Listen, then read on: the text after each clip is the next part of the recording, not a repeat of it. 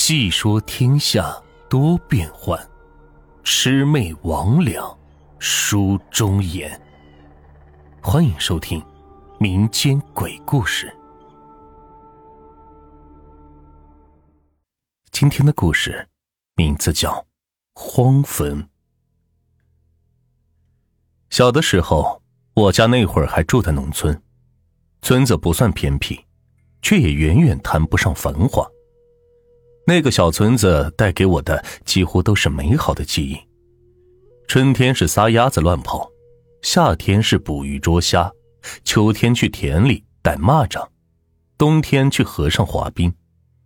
但只有一件事让我至今想起来都打哆嗦，不由得感慨自己的命好。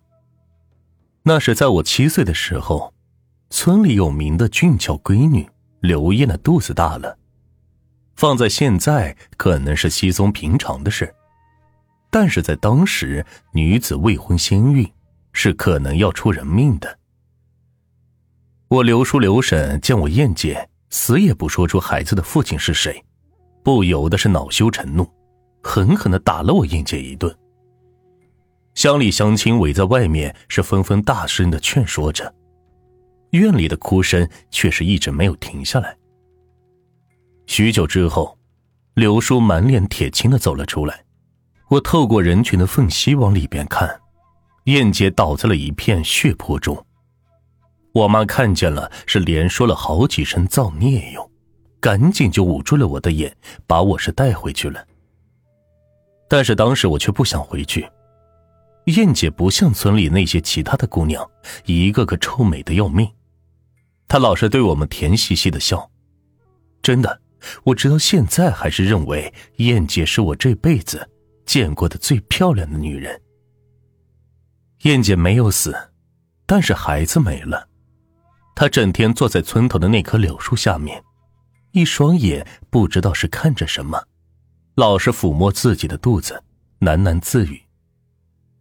村里的人都说燕姐疯了。原本十里八村的小伙子都为了博燕姐青睐。变着法儿的来找他，但是现在却一个人也没了。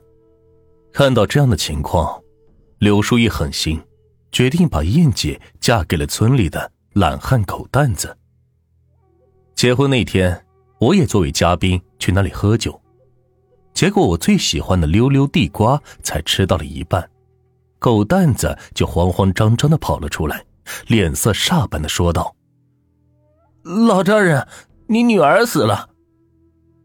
大家一听这话，菜也不吃了，酒也不喝了，都冲到了西房。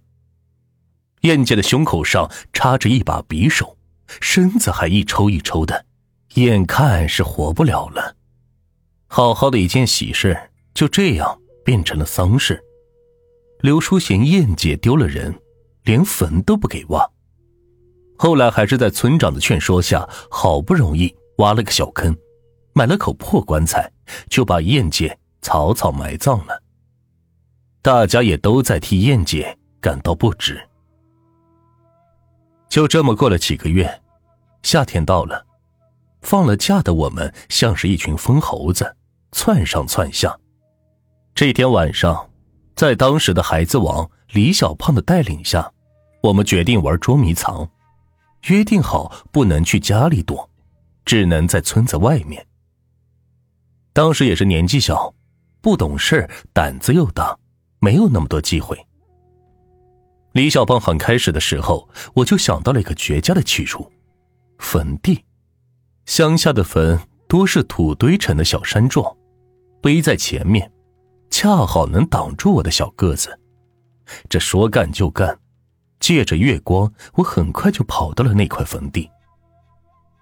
月光下的坟地是静悄悄的，青草丛生。我走到了一块碑前，坐了下去，心里还暗暗得意：“哼，这一次你们肯定找不到我。”时间是慢慢过去了，天上不知何时也飘来了一朵乌云，遮挡住了半边月亮。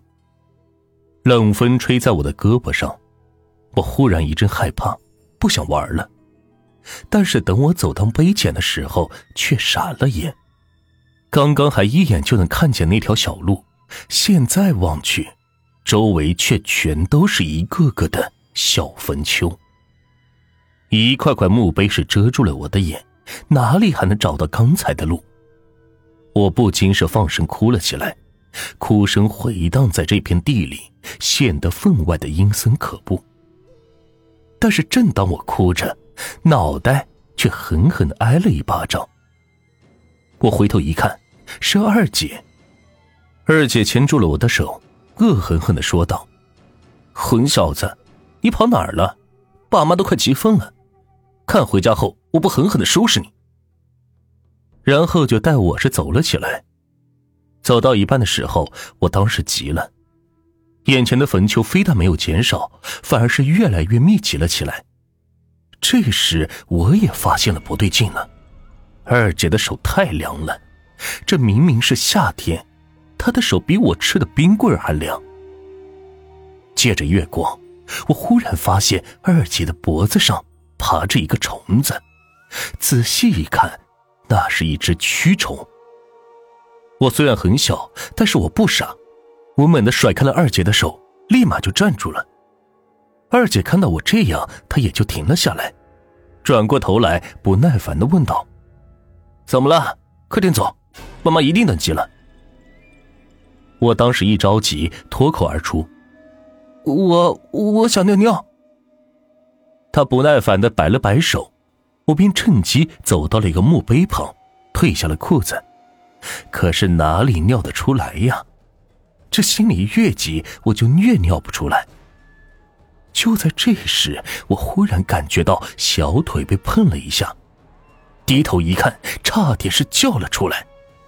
是燕姐，燕姐还是那么好看，虽然她此刻半个身子都在土里边。